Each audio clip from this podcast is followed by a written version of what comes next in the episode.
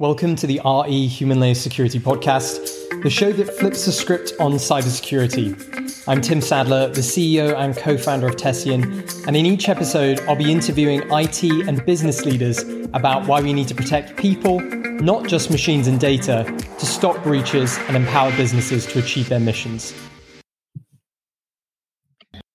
Hi, everybody. This week, I'm thrilled to be joined by Helen Patton, an advisory CISO at Cisco and previously the CISO at The Ohio State University, and also an executive director at JP Morgan Chase. With many years working in security, risk, and privacy, Helen advocates using information risk management to enable the mission of organizations and support society at large. As an advisory CISO, she shares strategies with the security community actively encourages collaboration across different industries to enable better information security and privacy practices, and also seeks to improve diversity and inclusion in the workforce by mentoring people interested in pursuing careers in security. Helen, it's a pleasure to have you on the show. Welcome. Tim, thanks for having me. Let's start by talking about your role as an advisory CISO. How did you get mm. into this field and what are your responsibilities? Yeah, so uh, I was an operational security person for a really long time, thanks to the thanks for reading my bio. Um, and I sort of hit a point where I wanted to continue to be part of the broader community and to give back what I learned, but I did not want to be staying up at night and having to respond to midnight security incidents and things like that. And so a lot of CISOs will tell you they sort of wonder what it, what do you do when you're done being a CISO? And the advisory CISO role at Cisco became available to me. Um, they they sort of uh, th- through contacts because this is how the security community always works. Through contacts, uh, they reached out to say, "Hey, would you be interested?" And I was like, "Yeah, absolutely. The time is right." Um, so the advisory CISO role at Cisco is one where I get to do a lot of talking with the community in terms of roundtables and think tanks and conferences and seminars and things like that. Um, but I also get to talk internally with the Cisco product and engineering teams around what the community needs. And so it's a bi directional kind of role, which is really fun for me. Um, I get to work with super smart people and I still get to work with the community at large to understand what everyone's going through and, and what they need. And what are some of the most common questions that you're asked by others in the security community? A lot of the time it's it's strategic forward-looking questions. I think we all have pretty good data around what has happened. What you know, what are the things? You, there, there's certainly a lot of industry reporting, whether that's you know conferences or podcasts and, and those kinds of things that talk about things that have happened what CISOs need, though, is the ability to look into the future and sort of look around the corner of what's coming down. And certainly the last two or three years has really challenged us because we could not have predicted in any way, shape, or form the things that have happened the last two or three years. Um, but from a security trends perspective, this is where the conversation is. So it, it could be actually quite tactical in terms of things like what are we doing around cyber insurance? What are we seeing in terms of the insurance marketplace? It could be something as something like that or it could be something sort of much longer term in terms of things like geopolitical changes that are happening in the environment and what that that might mean for security supply chains and what that might mean then in terms of impacts to security strategy so it, it's a really interesting place but it's it's typically the conversations are very forward focused and a key piece of advice you've shared with security leaders is to remember that they don't operate in a vacuum. Could you tell us a little bit more about this? Yeah, I, I think one of the challenges I faced as an operational CISO, and I know that my peers do too, is that there's actually quite a limited range of decisions that you have full autonomy over. Even really basic things like um, we know, for example, that if you've got a relatively up to date technology stack, I am not talking security tools, but just your tech stack in your com- in your companies. If that's relatively up to date, you've actually got a pretty good security profile right out of the gate, right? So the more modern your technology, the better off you are. The CISO doesn't get to decide what kind of technology company consumes usually right it's a it's a business decision it's it's an, an IT or a CTO kind of decision and the CISO has to respond to those decisions if they're lucky, they might be in the room where those decisions are made, so they know that they're coming. But nonetheless, they're they're reacting to the decisions that someone else has made. Um, so this this role has to, by its very nature, be able to work with partners and stakeholders in an influence capacity, because we just don't. We're not given the out and out authority that we'd like to have. Like, I would love to see the day where CIOs and CTOs report to the CISOs, but right now that's not the case. And in fact, often it's more often than not that's flipped. Um, but we'll we'll see what happens over time. Uh, but but yeah, that stakeholder engagement, not only with IT but also with C suites, with boards, with CFOs in general. You know that that is the nature of the role, actually. Yeah, I totally agree. Um, it's this is an interesting point. You know, the fact that security teams don't necessarily get to choose the technology mm. in uh, the company's using, but it mm. plays such a large role in the overall security of the company. Yep. Is this shifting at all in organizations? You know, are technology teams having to go to the security team now to get approval for things they want to deploy, or is it still, you know, is it still pretty much the tech team get to decide and then the security team just have to deal with that decision? I don't think it's either of those things. I think it's in the middle. I, I think the security team doesn't get to approve or not approve. I think if the security team is well placed, it gets to advise into the decision making process. Um, but ultimately, if a, if a security team goes in and becomes a roadblock, they become irrelevant really, really quickly. People will mm. find a way to work around them. So uh, it, it's it needs to be somewhere in the middle. You don't want, as a security leader, you don't want to find out after the fact that there's a major thing happening. You need to be in the room where the decisions are being made, but it's ultimately not your decision to make. Now, I say that knowing that operationally we have things like third party assessments as part of the procurement process, and there may be red flags that get raised by the security team that may ultimately force a decision to not go with a certain vendor or that kind of thing. But that is actually more the exception than the rule. More often, the security team sort of holds their nose and says, okay, you can move forward with this vendor, but here are all the action plans that will need to be um, completed if we're going to move forward with this engagement. So, so they don't say no, they say yes and, and that's how we're seeing the mature security teams work. Yeah, I think this is a really interesting point as well. I've certainly seen a shift in this as well. Security mm-hmm. teams as the enabler for things to happen at an organization. How do you advise security teams think about their impact on the overall business objectives, not just keeping the company secure, but also yeah. actually helping the company kind of move faster and use the technology it wants, have access to the data it needs, etc. Yeah, it, it's a really difficult thing. Like it's easy to talk about and difficult to do. We talk about security, mature security organizations should be enabling the business to do whatever it is the business does. The reality is, a lot of security teams are buried multiple layers down into an organization. And there are few security organizations where the security leadership again are in those conversations at the C suite level where strategic conversations are being held so that they can learn how to know what the business values, right? So most businesses, and I don't care about the size, they have a talk track about what they value and what their purpose is.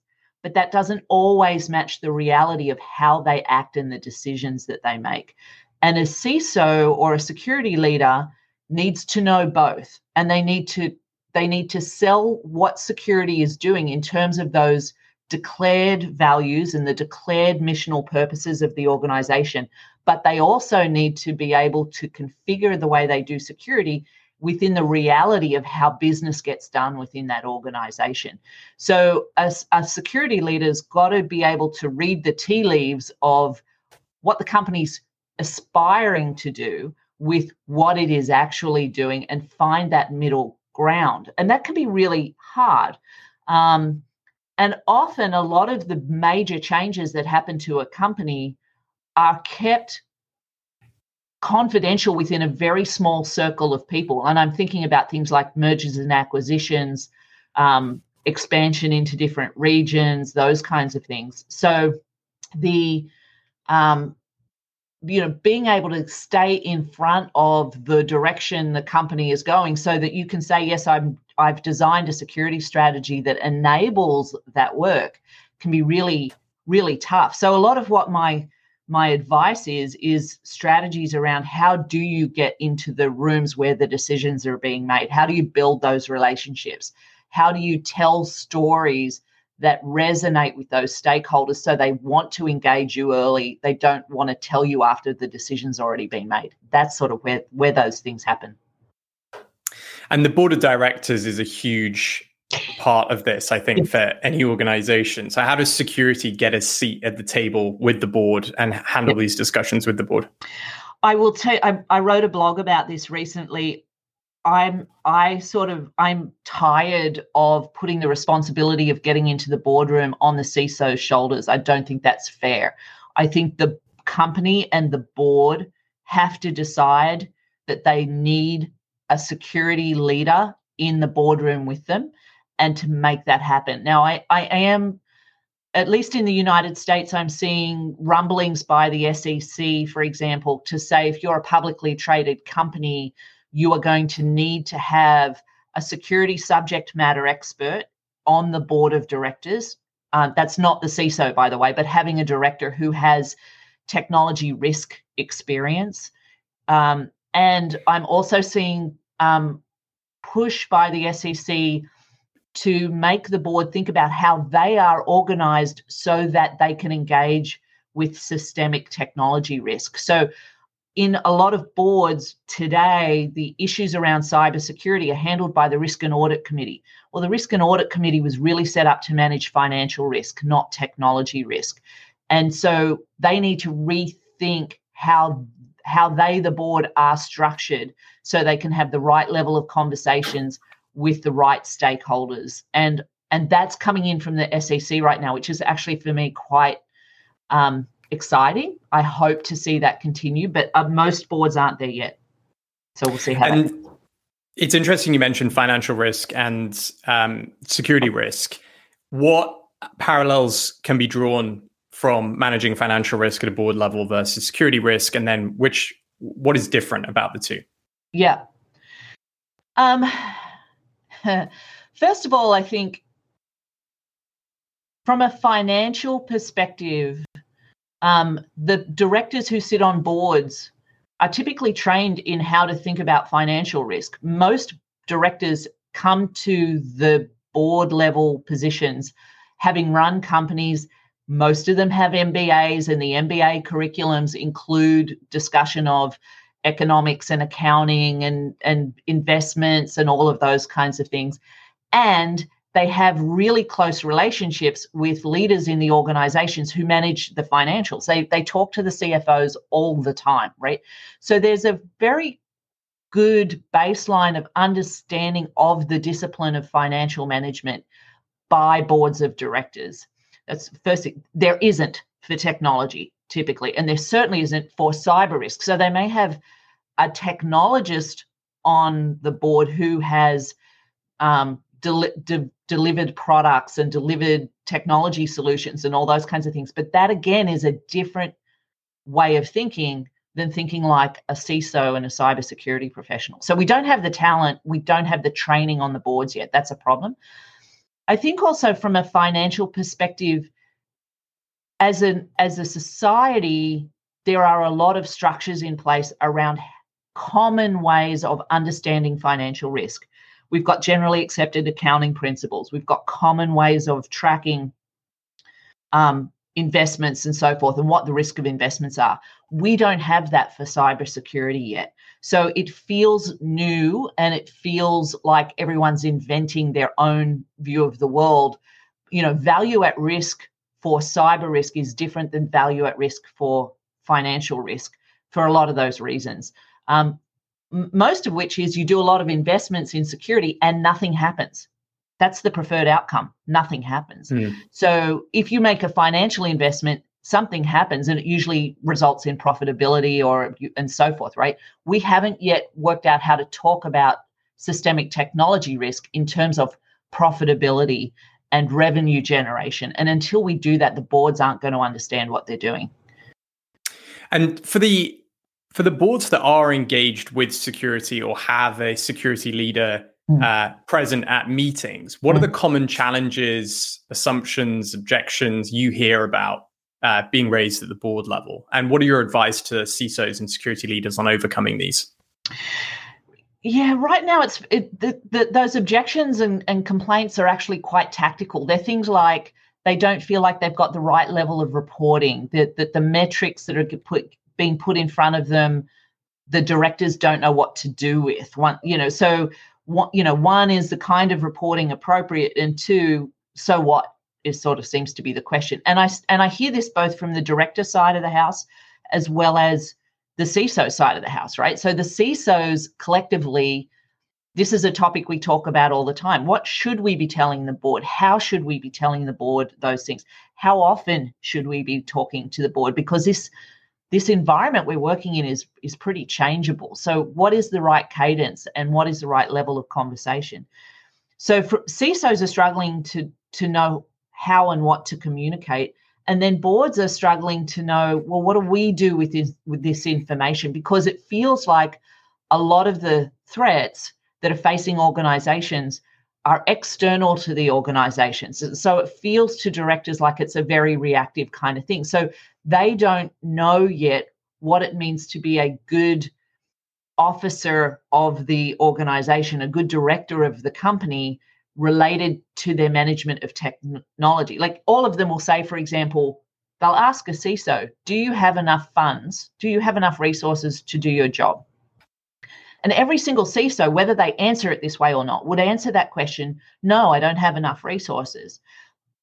But does that mean the directors need to then turn around and instruct the CFO to give the CISO more funds? Well, no, because there are other risks that they're also managing, right? And and directors aren't their job isn't to manage the day to day of a company. It's to direct right? And advise and encourage.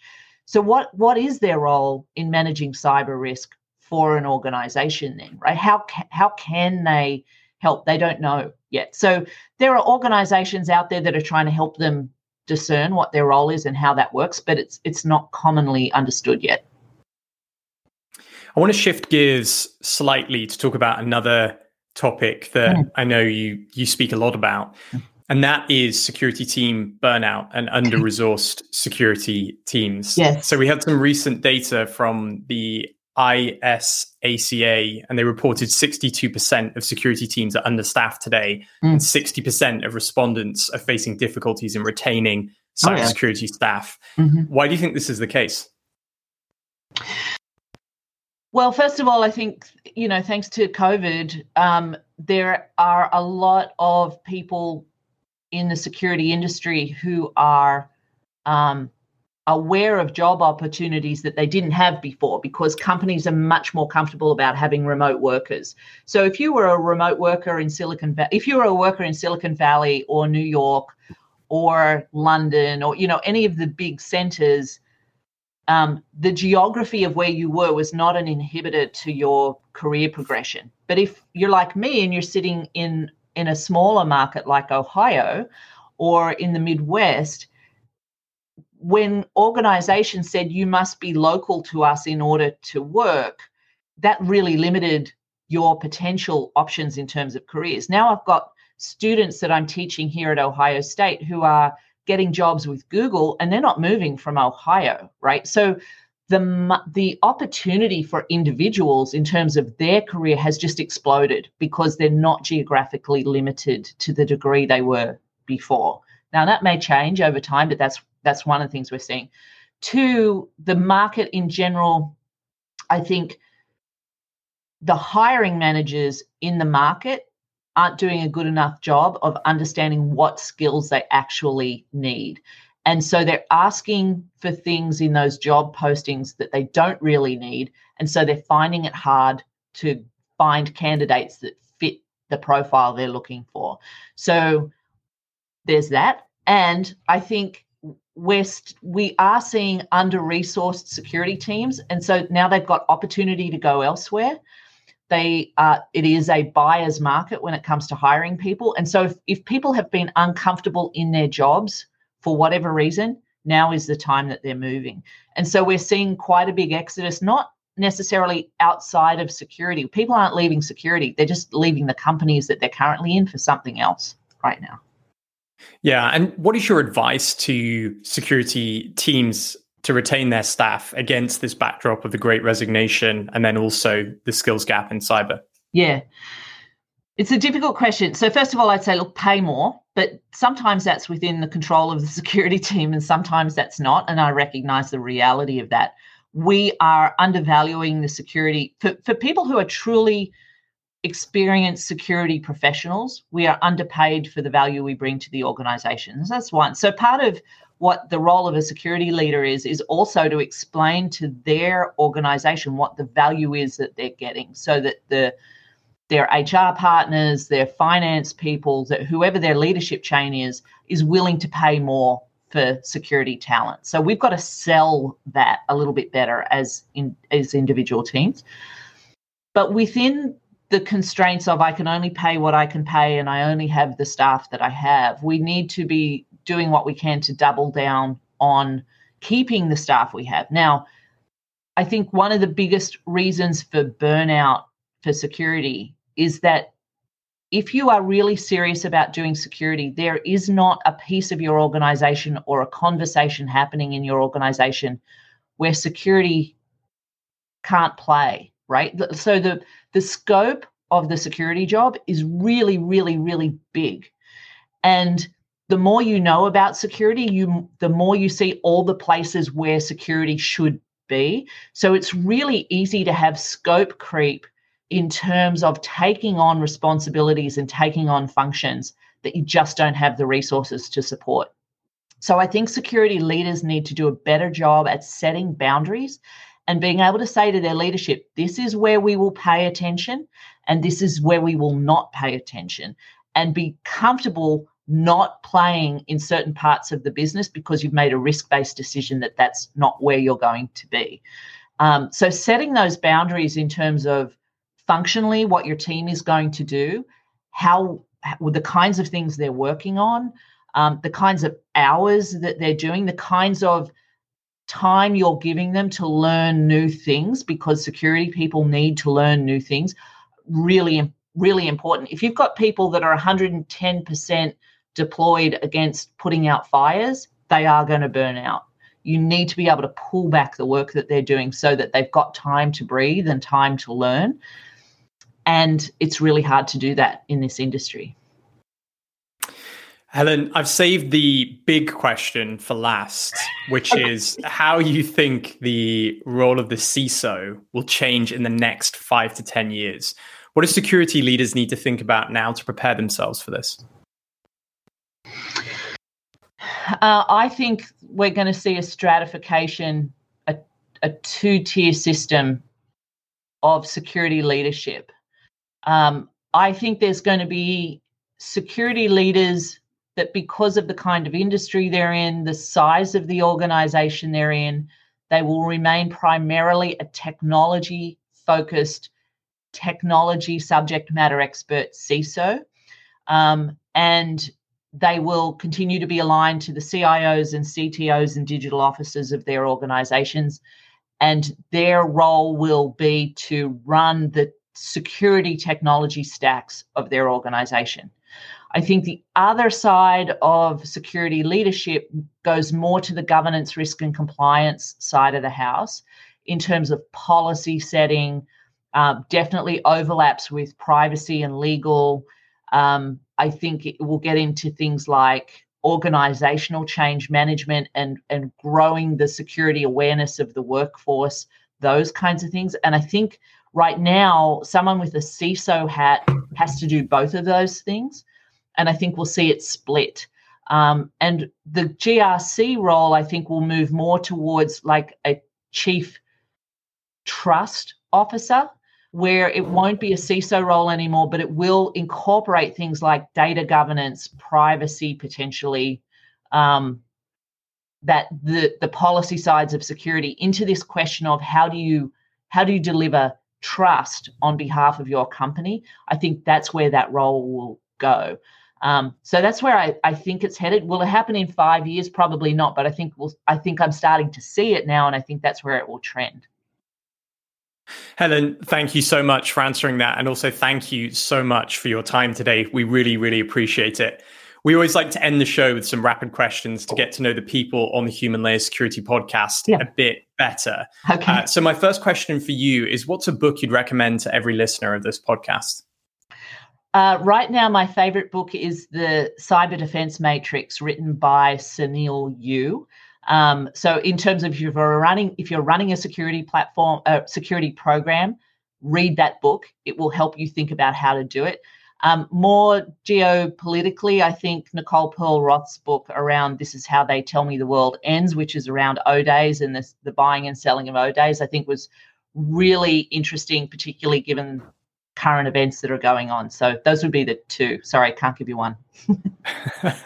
and what is the one app you can't live without? Slack, actually.